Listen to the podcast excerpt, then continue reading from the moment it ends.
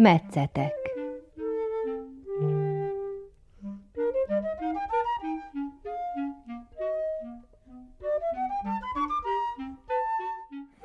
Kedves hallgatóink, ez az Újvidéki Rádió három órás művelődési műsora. Én Madár Anikó vagyok, jó napot kívánok! Tegnap adták át a március 15-i nemzeti ünnepünk alkalmából odaítélt magyar állami kitüntetéseket Palicson. Krem József médiaházunk vezérigazgató helyettese és Ivanovics Josip az Újvidéki Egyetem magyar tannyelvű tanítóképző karának dékánja a Magyar Érdemrend lovak keresztje elismerésben részesült. Miavec Béla nyugalmazott ügyvéd közjegyző, a Temerini Községi Bíróság korábbi elnöke magyar arany érdemkeresztet vehetett át, Kriszbai Hajnalka nyugalmazott tanító munkásságát pedig magyar ezüst érdemkeresztel tüntette ki az anyaország. Klem Józseffel beszélget Ternovács István.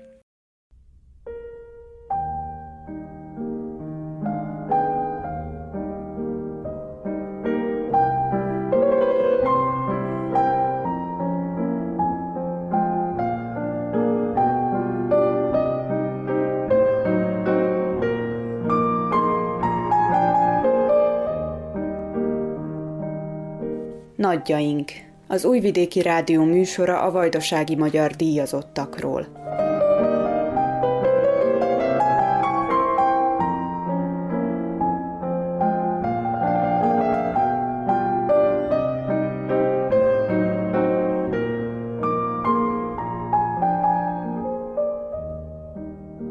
A szerkesztő Ternovác István.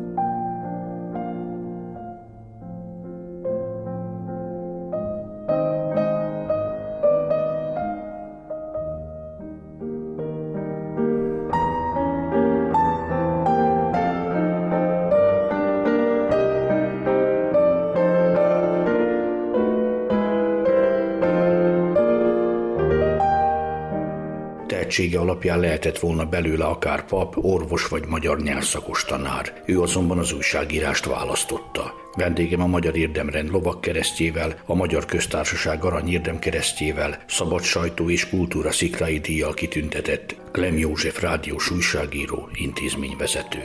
35 éve ismerjük egymást kollégámmal, itt természetesen most is tegeződünk.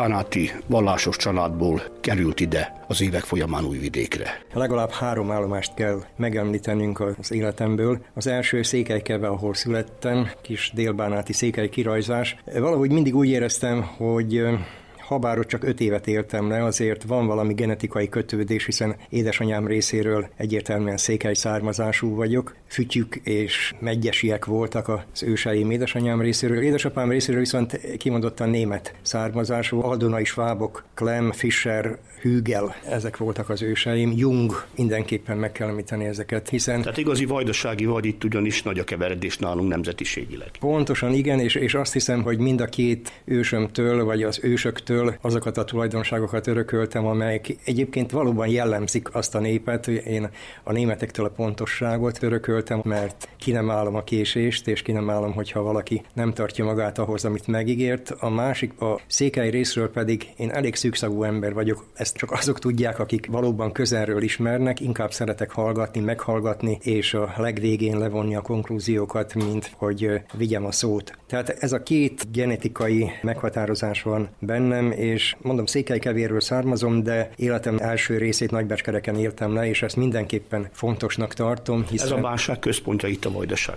Pontosan a valamikori nagy bánságnak is az egyik szellemi központja volt, és akkor, amikor én Nagybecskereken nőttem fel gyakorlatilag a 60-as, 70-es években, bánságnak az egyik kulturális, sőt vallási központja volt. És ezt a vallásit nagyon ki akarom hangsúlyozni, hiszen apai ágról valóban én nagyon vallásos családban nőttem fel, ugyanis apai nagyanyámnak három fiú testvére volt, abból kettő pap, egy kántor. A papok közül az egyik Magyarországon 99 évet élt meg, és esperesként fejezte be a pályafutását. A másik, ami talán még inkább rányomta a bélyegét az egész életemre, az a Jung Tamás püspök, aki a Bánáti Apostoli Kormányzóság első püspöke volt, aki, mondom, apai nagybácsim volt. Az egyház a becskereken rendkívül fontos szerepet játszott. Mi fiatalok ugyanis az egyház körül gyűltünk össze. Az érdekes, hogy ha most így visszapillantok még történelmi szemszögből is, hiszen ez a titói korszak, ez még egy kimondottan kemény kommunista korszak, amikor mondjuk az édesanyám se járhatott templomba, mert ő tanítónő volt,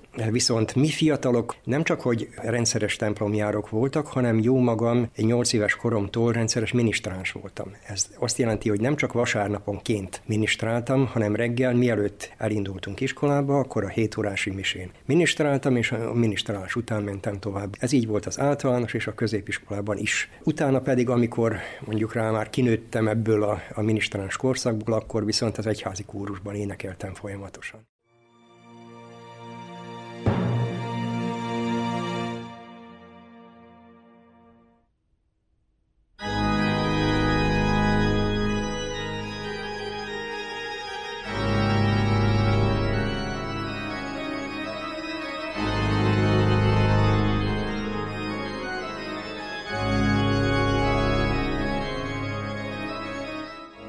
Miért éppen ma? Említettem az egyházat, amikor az egyházi kórusba énekeltünk, akkor volt egy kiváló karnagy a kórusban, Láng Imrének hívták, a zene tudományok doktora volt. Amikor befejeződött egy-egy mise, a népi énekeket már elénekeltük, akkor a Láng úr mert mindig öltönyben és pillanyakkendőben járt, levette a szemüvegét, hátradőlt, maga elé tette valamelyik Bach és elkezdett orgonálni. Számunkra az, és ezt nem csak én mondom, mert nagyon sokan azok közül, a fiatalok közül, akik későbbiekben beszélgettünk ezekről az eseményekről, az igazi Isten élmény ez volt, amikor Langúr Bachot játszott. Ez volt az, amikor először tudtunk igazán találkozni Istennel.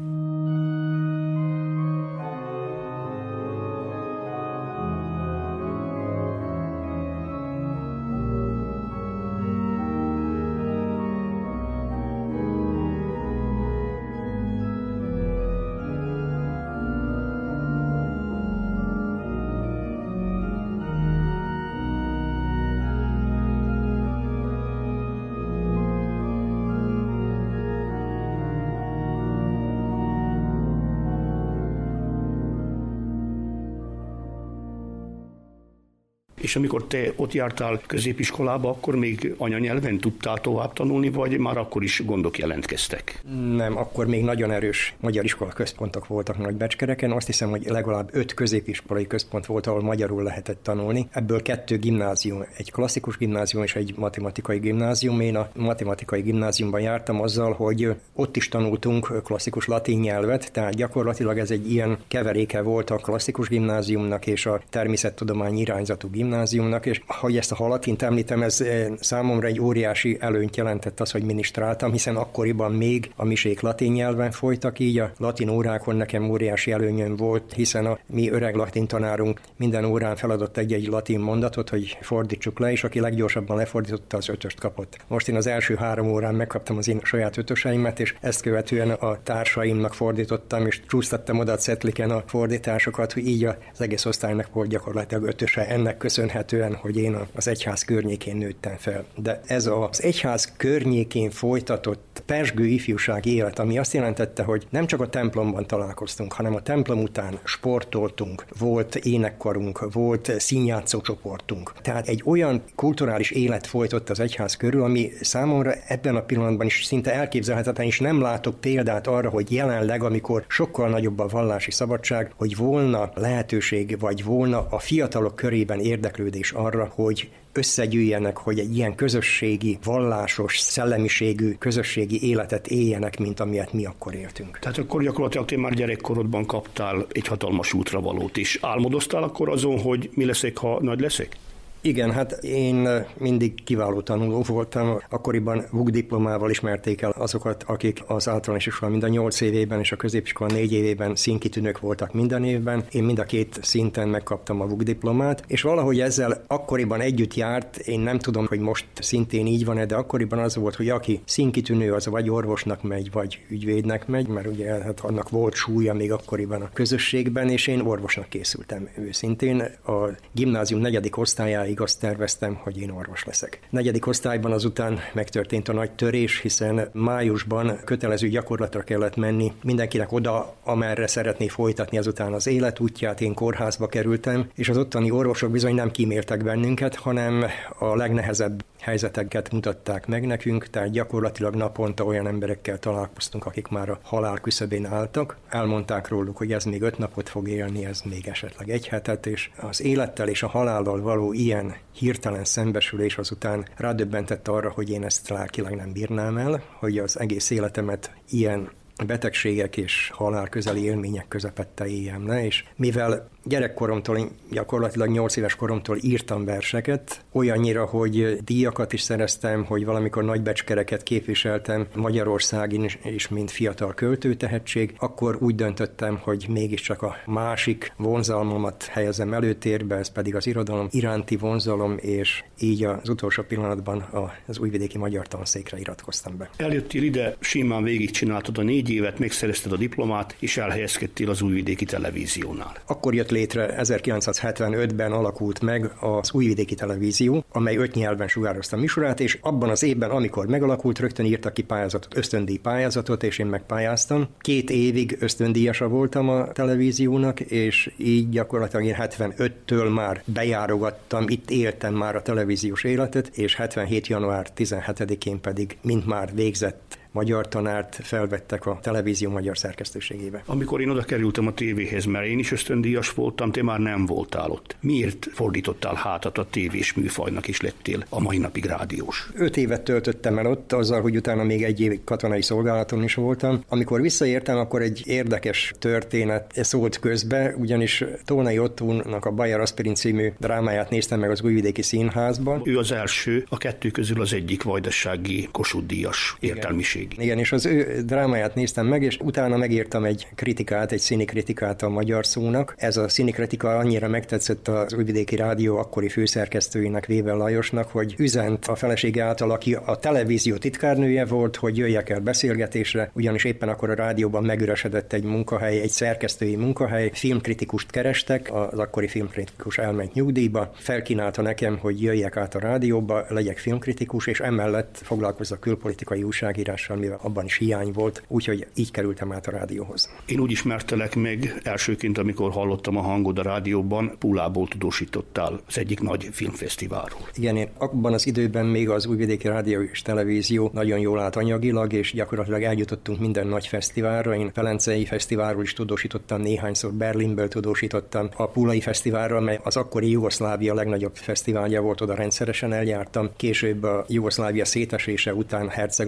jártam amely a kis Jugoszláviának a fesztiválja volt. Tehát gyakorlatilag ez volt a fő foglalkozásom a filmkritika, emellett pedig a külpolitikával foglalkoztam behatóban. Aztán már nem csak külpolitikával, hiszen jött a jugoszláv egypártrendszer vége, jött a háború, és elkezdte tudósítani a BBC-t és a Kossuth Rádiót. Igen, előbb a Kosuttal kezdtem, és másfél év után, amikor kirobbant gyakorlatilag ez a rettenetes polgárháború, akkor a Kosut kért fel arra, hogy legyek egyik tudósítója Madarász Árpád, megboldogult Madarász Árpáddal együtt, és másfél év után viszont rám talált a BBC magyar szerkesztősége, hiszen ott dolgozott egykori kollégánk Sándorov Péter, aki akkoriban már főszerkesztő helyettese volt a BBC magyar adásainak, ők kértek meg arra, hogy vállaljam el, hogy a BBC magyar adásainak a tudósítója leszek. Le kellett fednem egész volt Jugoszláviát, mindazt, ami itt történt, és azt hiszem, hogy az a három év, amely a BBC-nek dolgoztam, az egy óriási változást hozott az életemben, hiszen folyamatosan kellett továbbképzésekre járnom. Megtanultam azt hiszem a BBC-s újságírás alapjait, és mindazt, amit később megpróbáltam nem csak a szakmámban, hanem a fiatalok képzésében hasznosítani, azt gyakorlatilag ezekben az években sajátítottam el. Most itt a Vajdasági Közrádió és Televízió vezérigazgatói szobájában beszélgetünk veled. Hogy látod, bő 40 év után mi az, ami a legtöbb több volt, amit kaptál az újságírástól. Említettem, hogy valamikor én írással foglalkoztam, és elég sok verset írtam. Amikor átkerültem ide Újvékre, és bekerültem a Vajdasági RTV-hez, akkor megszűnt. Akkor ezt kihagytam az életemből egyszerűen a szép irodalmat, azért, mert mindazt, amit megjelent, mint íráskényszer, azt a szakmában el tudtam intézni. Tehát gyakorlatilag vagy filmkritikusként, vagy pedig külpolitikai kommentátorként én megtaláltam magamat, és ki tudtam írni magamból mindazt, ami belső kényszerként megjelent. Tehát nyilvánvaló, hogy ez volt számomra az, ami éltetett, a szakmai gyakorlat. Később, körülbelül 12 évvel ezelőtt én azt hiszem, hogy félig kényszerből kerültem át a vezetésbe, és ez az utóbbi 12 év, amelyet előbb rádió igazgatóhelyettesként, majd igazgatóként, majd műsorigazgató helyettesként, vezérigazgató helyettesként töltöttem be, most pedig egyedül irányítom ezt a 1500 fős intézményt. Ez inkább arra tanított meg, hogy hogyan kell alázattal vezetni, mert én nem vagyok lényegében egy valóban vezető típus. Hiányzik belőlem talán az arrogancia, vagy hiányzik belőlem az az erős kéz, amelyre szükség volna, hogy egy ekkora intézményt az ember hozzáértéssel vezessen, de mivel ebben a pillanatban már 45 éve itt vagyok a cégben, és ismerem az egész céget, és ismerem a legapróbb porcikáját is mindannak, ami itt történik, akkor mégis csak elvállaltam azt, hogy valahogy megpróbáljak a cég élére állni, és megpróbáljam szolgálni azokat, akik ezt a céget fenntartják, mert nem mi vagyunk a fontosak, akik irányítjuk ezt a céget, hanem azok, akik a műsort, a napi műsort, a napi háromszor 24 órás rádió műsort, a napi kétszer 24 órás televízió műsort kitermelik.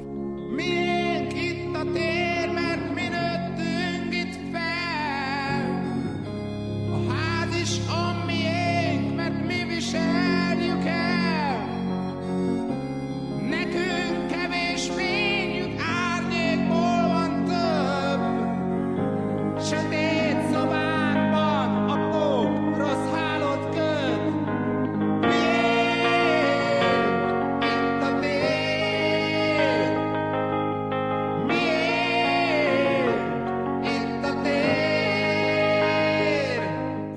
látod, miénk itt a tér magyaroké is a vajdaságban, ahogy az LGT énekli?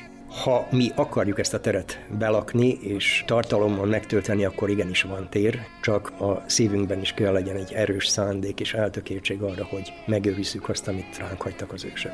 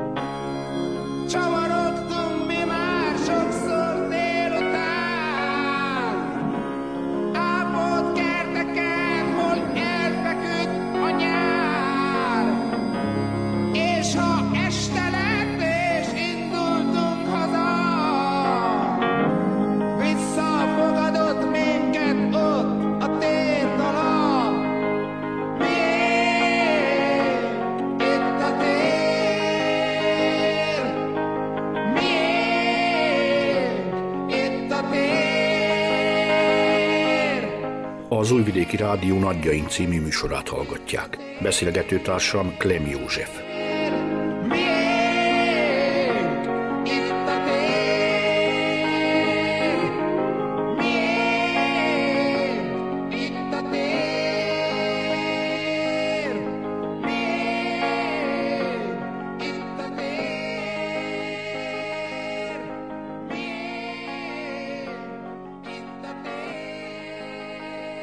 Itt a Vajdaságban te voltál az, aki beindítottad a magyar nyelvű és szellemiségű újságíró képzést. Számomra nagyon fontos volt, hogy a 2000-es években, amikor megszűnt a polgárháború, akkor elindultam egy új úton, ami már az érettségemből fakadt, úgy éreztem, tehát abból, hogy felnőttem az újságírói szakmában, ez pedig az volt, hogy megpróbáltam ezt a tudást továbbadni. Ez egy nagyon érdekes esemény volt, még a háború idején, még a bombázások idején, tehát azt hiszem, hogy éppen a 99-es évben volt az, hogy a Sándorov Péter kollégám, aki bevezetett engem a BBC-be, hazajött, és egyszer ültünk kint az utcán, és söröztünk, vártuk, hogy mikor lesz a következő bombatámadás, és arról beszélgettünk, hogyha megszűnik ez az őrület, akkor jó volna megcsinálni azt, hogy mindazok, akik elmenekültek innen Jugoszláviából. Nagyon sok újságíró elment. Nagyon sok, és a legjobb kollégák azt hiszem, hogy kiváló tollú újságíróink mentek el külföldre. Tehát amikor elmúlik ez az őrület, akkor megpróbáljuk visszahozni mindazokat, akik a rettenet elől elmenekültek innen, akik nagy tudást szedtek össze ott, ahol leélték az elmúlt éveket, és a vajdaságban meghonosítani egy újfajta újságírást, egy olyan BBC-s típusú újságírást, ahol a minőséget ötvöznénk a nemzeti öntudattal. És tulajdonképpen akkor született meg annak az ötlete, hogy létrehozzuk a Promédia újságíró iskolát, amely megpróbálta volna kinevelni egy fiatal magyar újságíró nemzedéket a Vajdaságban, amely fölvállalta volna mindazokat a célokat, amelyeket mi fogalmaztunk meg. Ez a történet sikeresen be is indult magyarországi támogatással. Így van, 2002-ben indítottuk el a lobbizást Magyarországon is, kaptunk támogatást ottan is, az itthoni magyar közösségtől is, úgyhogy sikerült beindítani a Promédia újságíró iskolát, amely 10 éven keresztül működött. Ez idő alatt több mint 200 fiatal újságírót képeztünk ki arra, hogy bekapcsolódjanak a vajdasági magyar médiumokba, és most már büszkén állíthatom azt, hogy a jelenlegi médiumok között szinte nincs olyan, ahol ne volna valaki a mi diákjaink közül, sőt ne volna vezető beosztásban. Tehát sikerült valóban beindítani, pályára helyezni egy új nemzedéket, azután megfogalmaztuk a fő célkitűzéseinket is a Magyar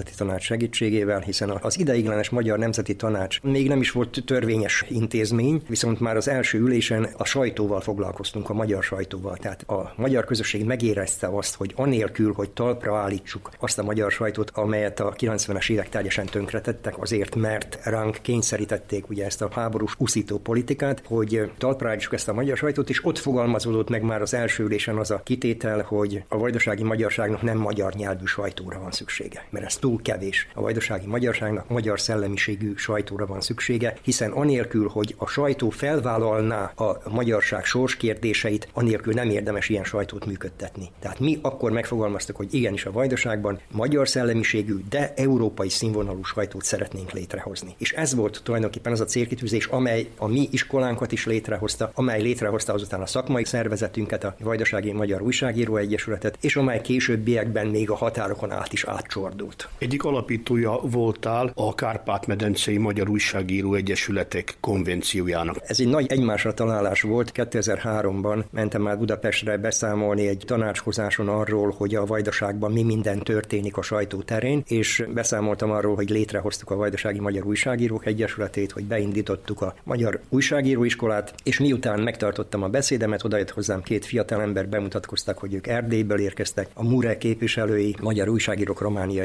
Egyesületének a vezetői voltak, és hogy nagyon szeretnék, hogy fölvegyük a kapcsolatokat. És tulajdonképpen ez a nagy egymásra találás, az első beszélgetés, amelyből kiderült, hogy attól függetlenül, hogy két teljesen különböző államban élünk, és hogy teljesen más körülmények között működünk, nagyon sok olyan kérdés van, amelyben egyet tudunk érteni, és nagyon sok olyan kérdés van, amelyet meg tudnánk oldani, hogyha összefogást építenénk. Ezt sikerült is megcsinálni, és már következő évben mi létrehoztuk a Külhoni Magyar Újságíró Egyesületek konvencióját, amely most valóban már megünnepelte a 15. évfordulóját, igaz egy éves késéssel a Járvány miatt. járványhelyzet miatt, igen, tavaly ünnepeltük meg. Ehhez a kezdeményezéshez, tehát a vajdasági és erdélyi kezdeményezéshez csatlakozott minden elcsatolt magyar nemzetrész, úgyhogy gyakorlatilag most már a kárpátaljai, felvidéki, horvátországi, szlovéniai magyarok is tagjai ennek a nagy összefogásnak, és úgy érzem, hogy rendkívül sokat tettünk annak érdekében, hogy a külhoni magyarok jobban értsék és megismerjék egymást. Sosem áll tőle távol a humor és az irodalom. Kezdjük előbbivel. 1989-ben a szerbiai többpártrendszer hajnalán gyerekkori barátaiddal, a kiváló karikaturista Léphaft Pállal és Heinerman Péterrel, az újvidéki Matica főkönyvtárosával létrehoztad a Telepi Rádió nevű politikai kabarét és a Luk TV-t. Számos előadást tartottatok Vajdaság szerte, emlékezetes maradt számomra, hogy megénekeltétek a nagy Jugoszlávia szétesését. Hallgassunk bele a Jugoszlávia című dalba.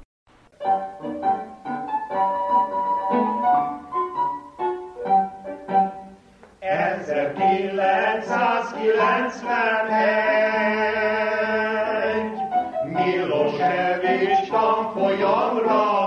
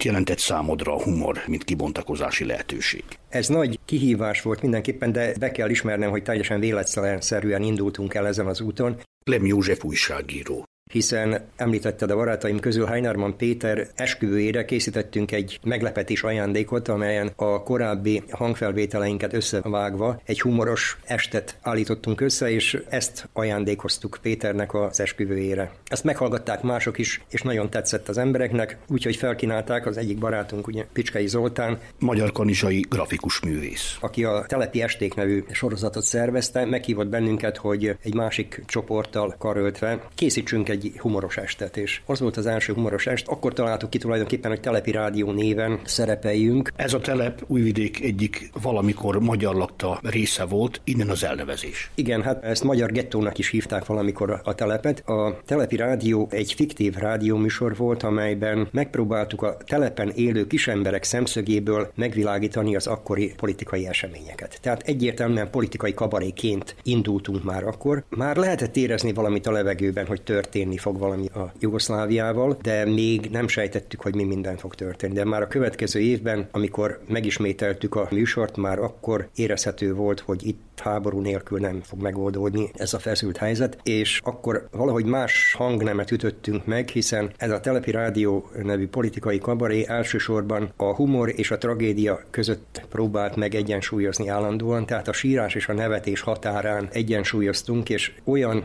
hangulatot próbáltunk kelteni, amelyben részint az emberek felismerik azt, hogy ki kell állni az igazság mellett, ugyanakkor viszont a nevetés segítségével tartottuk bennük a lelket, hogy ne kövessék azoknak a példáját, akik a háború elől elmenekültek az országból. Mi folyamatosan a háború idején folyamatosan jártuk egész vajdaságot. Nem tudnám megmondani, hogy hány fellépésünk volt, de azt hiszem, hogy nem volt olyan vajdasági magyar község, ahova a telepi rádió nem ment volna el, nem mutatta volna be a kabaréját, ne próbálta volna meg a nevetés eszközével tartani az emberekben a lelket, és valahogy segíteni a vajdasági magyarságot abban, hogy talpon maradjon akkor is, amikor a legnehezebb idők voltak. A legemlékezetesebb számomra az volt, amikor a Zicser Szellemi Köztársaság idején ugye meghívtak bennünket, hogy ott lépjünk fel. Az Északbácskai Joromhegyesről van szó. Mert körülzárt akkor ugye a hadsereg a tankokkal, és nem engedték ki a férfiakat, akik nem akartak bevonulni a hadseregbe. Oda meghívtak bennünket, hogy a telepi rádió föllépjen, betiltották a telepi rádió fellépését. Mi magánemberként elmentünk, nem mint telepi rádió, hanem mint Léphaft Clem Heinerman. Nem tartottuk meg az előadásunkat, hanem beszélgettünk az emberekkel, és ugyanazokat a tréfákat, ugyanazokat a vicceket elmondtuk a kétoldalú beszélgetés közben, tehát gyakorlatilag megtartottuk az előadást annak ellenére, hogy hivatalosan a telepi rádió be volt tiltva. És akkor 2004-ben jött a rossz emlékű magyarországi népszavazás. Ekkor a Csárdás királynő egyik betétdalát költöttétek át. Igen, ez nagyon véletlenszerű volt, hiszen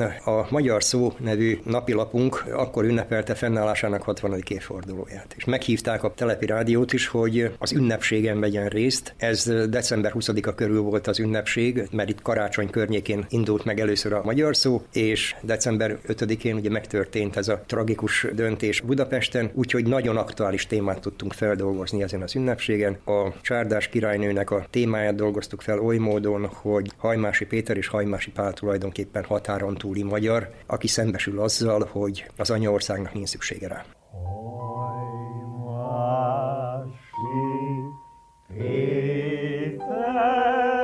Hajmási Pál, nem leszel kettős állampolgár, ne búsulj pajtás, hisz te egy garas sem ész. Jó vagy, míg adsz, de nem vagy jó akkor, ha kész. Hajmási Péter, hajmási Pál, nem leszel magyar állampolgár. Nem kell lesz Európának sem a jó anya, országnak nem kell -e senkinek sem már. Hajmási Péter, hajmási Pál, te vén bekár, nem leszel kettős állampolgár. Bekár, bekár, ne búsulj pajtás, hisz te egy garas sem ér. Semmit sem érsz, jó vagy, adsz, de nem vagy jó, akkor ha kész. De mindig kérsz, hajmási Péter, hajmási Pál, nem leszel magyar állam állampolgár. Nem kell lesz Európának sem a jó anya országnak, nem kell lesz senkinek sem már.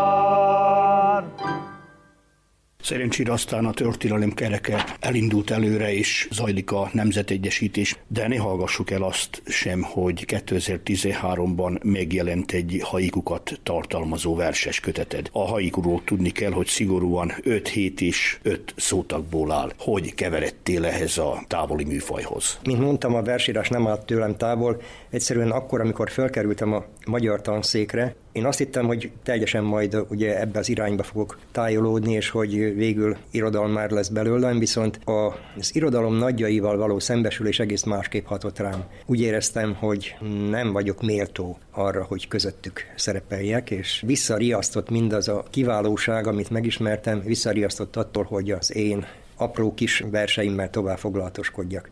Évtizedek múltán, amikor épp arról volt szó, ugye, hogy lassan abban maradt a, az újságírói tevékenységem, és ehelyett inkább menedzseléssel kezdtem foglalkozni, tehát a, a cégvezetéssel, akkor viszont megjelent az a kényszer, amiről beszéltem, hogy kiírtam magamból az újságírói műfajok segítségével. Most viszont, mivel már nem írtam annyit, írogattam még néha egy-egy cikket, de nem írtam annyit, akkor megjelent bennem megint az írás kényszer, és egy nyáron éppen a tengeren tartózkodtam a családdal, és keleti filozófiával filozófiával foglalkozó könyveket olvasgattam, és ott találkoztam tulajdonképpen a haiku műfajával, és megragadott az, hogy ráéreztem valahogy, hogy manapság sajnos a szavak elveszítették azt az eredeti jelentés tartalmukat, a súlyukat, valahogy devalválódtak a szavak, és ha olvastam is a modern költészetet, és olvastam a mai költőket, akkor valahogy úgy éreztem, hogy túl könnyen bánnak a szavakkal, és nem vívják meg azt a harcot, amit valamikor a költő megvívott magával a formával, és magával a tartalommal, vagy a kettőnek az összhangjával. Vagy... De ez egy nagyon szigorú műfaj, ez a haiku. Igen, és éppen ez tetszett benne, hogy 17 szótakban a világot kell bemutatni. A világnak egy részét, de az a rész tükrözze az egészet, és ott a tengeren írtam meg az első haikuimat, de mondjuk a láda fiának nem terveztem azt, hogy én ebből valaha is kötetet adok ki, vagy pedig, hogy megjelennek a nyilvánosság előtt. Azt hiszem, hogy az ember ott már 55-60 év körül már elég szégyenlős ahhoz, hogy azt mondja, hogy na most kezdek majd irodalommal foglalkozni. Inkább önmagamnak írtam, viszont annyira belejöttem, hogy egy nagyon-nagyon szép számú vers összejött. Ezeket néhányan látták a barátaim közül, és ösztökéltek arra, hogy ezt próbáljam meg nyilvánosságra hozni, és próbálják ebből összeállítani egy kötetet. Klem József. Végül úgy döntöttem, hogy 99 haikút gyűjtök össze, és ezt jelentettem meg. Léphav Pál, már említett karikaturista barátom segítségével, aki viszont vállalta azt, hogy átgondolja azt, hogy hogyan tudnánk ezt méltó módon prezentálni, és ez olyannyira sikerült, hogy az év legszebb könyvének nyilvánították a 99 című haiku kötetemet. Elveszett pénz és eltévesztett, rosszkor kiejtett szó, a nem talált kulcsok, eszembe jutottál.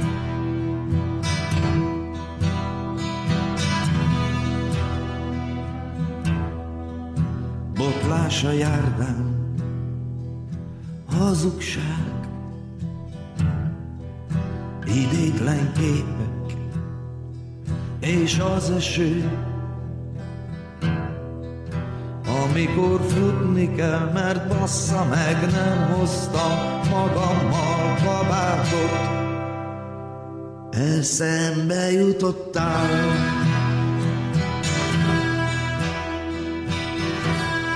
Cseh Tamást hallgatjuk.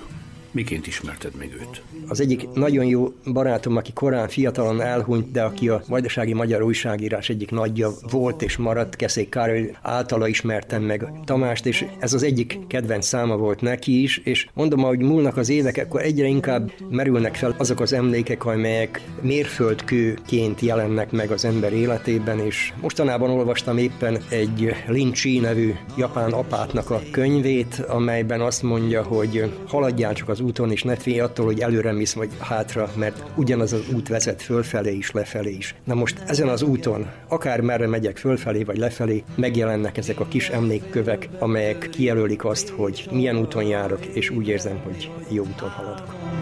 Nevettem, és nem emlékezni, miért is nevettem. Eszembe jutottál,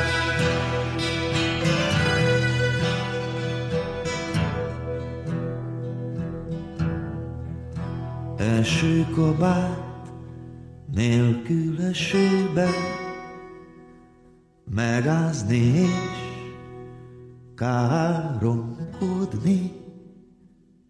Bassza meg, ez marad belőle.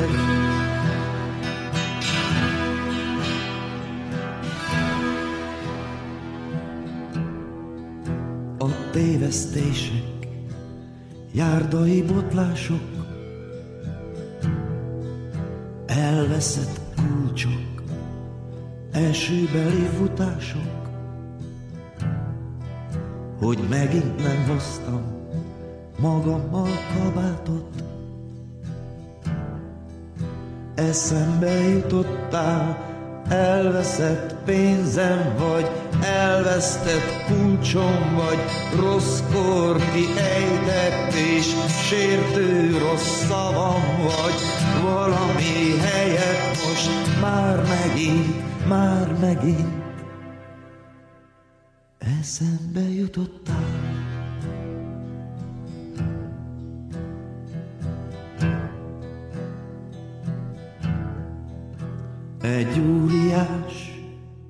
Kezében. Játék, ez vagyok én, hajlit és tördel, szétszakít játszik. Szétszakít játszik,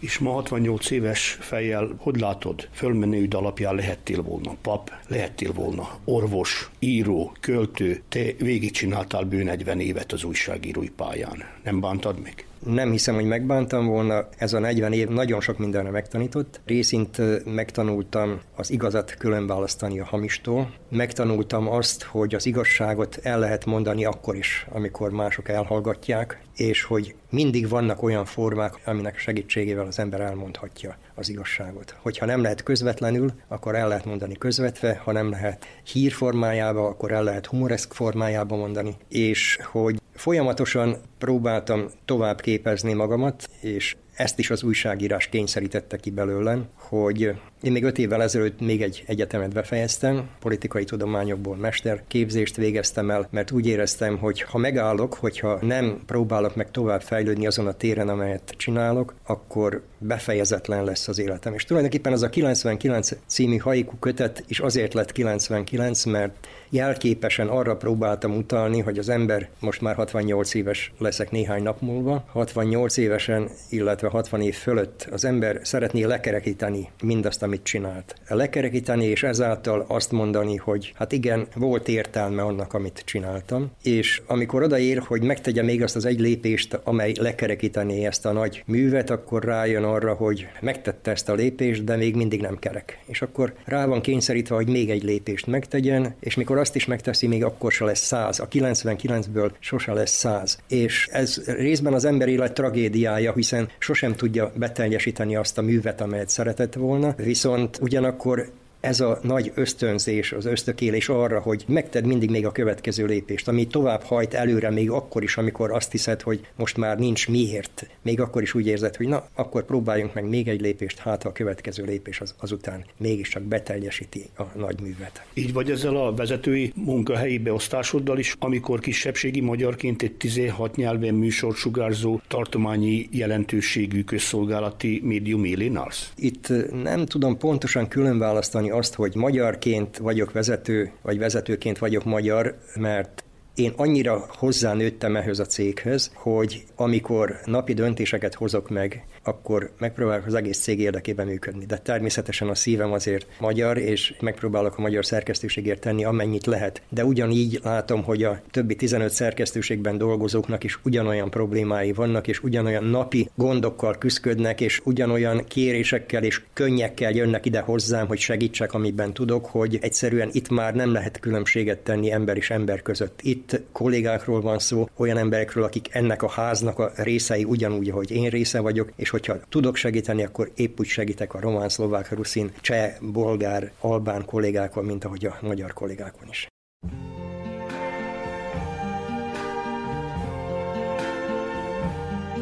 I see trees of green, red roses too. I see them bloom for me and you. And I think to myself, what a wonderful world. Amikor én otthon Louis Armstrong muzsikáját hallgattam, akkor mindig nagy volt a fölháborodás, hiszen ez a műfaj az, amit igazából hangosan szerettem hallgatni. Látom, nem vagyok az egyetlen, aki szimpatizálja a szép emlékű művészt. Igen, és ez az ének, ugye a What a Wonderful World, ugye a csodás világ, én valahogy úgy vagyok vele, hogy most már ennyi évesen is egyre inkább kinyílik a szemem, és látom azt, hogy tulajdonképpen ez a világ tökéletes. Úgy, ahogy van, csak mi nem vagyunk tökéletesek ahhoz, hogy ezt a tökéletességet meg tudjuk érteni. The colors of the rainbow, so pretty in the sky, are also on the faces of people going by.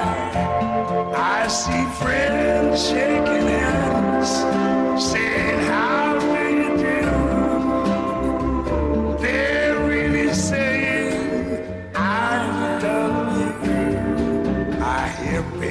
I watch them grow. They'll learn much more than I ever knew. And I think to myself, what a wonderful world. Yes, I think to myself, what a wonderful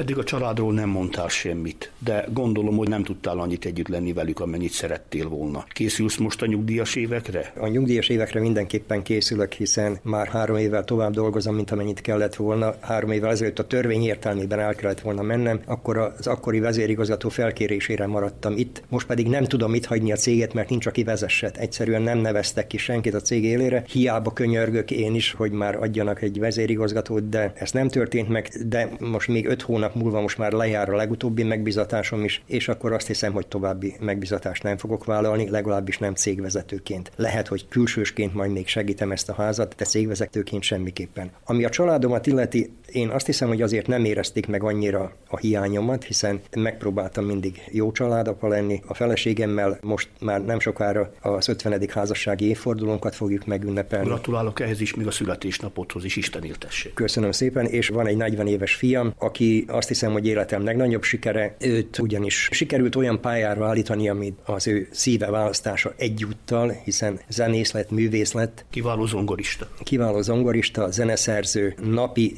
szinten keresik nagyon sok színházi zenét, filmzenét ír, és egyszerűen az ő élete ezzel kiteljesedik ezzel a zenével, és itt említettem ugye a Jung Tamás püspököt, aki apai nagybácsim volt, hát ő mondogatta akkoriban, amikor még én nőttem fel az én szüleimnek, hogy három dologra figyeljetek oda, hogy fejleszétek a gyereknek a testét és a lelkét, és a nyelveket tanítsátok neki. Tehát, hogy járjon sportra, járjon zenére, és tanulja a nyelveket. Hát ez az én esetemben nem valósult így meg teljesen, hiszen zenére nem adtak, ha bár nagyon jó hallásom van, és nagyon sokat énekeltem az egyházi kórusban is. Viszont az én fiam esetében ugyanezt sikerült megvalósítani, tehát ő nagyon jó teniszező volt, nagyon sikeres zenész lett belőle, és kiválóan beszél nyelveket, úgyhogy úgy érzem, hogy azt, amit a nagybásitól tanultam, azt most a fiamon keresztül sikerült megvalósítanom. Viszont ami számomra mondom a legnagyobb siker az, hogy valahányszor valaki az én fiamat említi, mindenki azt mondja, hogy csodálatos fiú, és én roppant elégedett vagyok ezzel.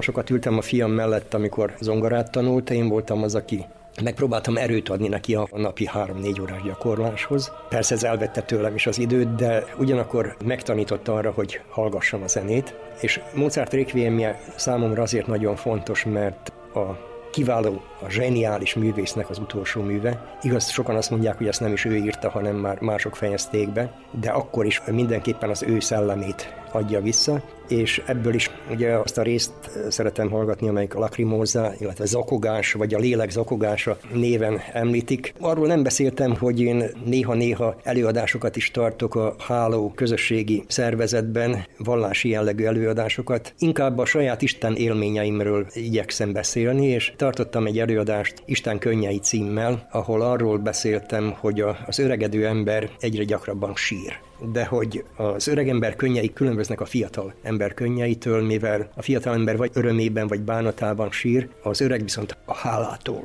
sír. Hálától, hogy megérhetett bizonyos dolgokat, hogy átélhetett bizonyos dolgokat, hogy már tud érintkezni a lelke az örökkévaló lelkével is. Azt hiszem, hogy Mozart lakrimózája éppen egy ilyen zakogás, az eltávozás előtti zseninek a találkozása Istennel.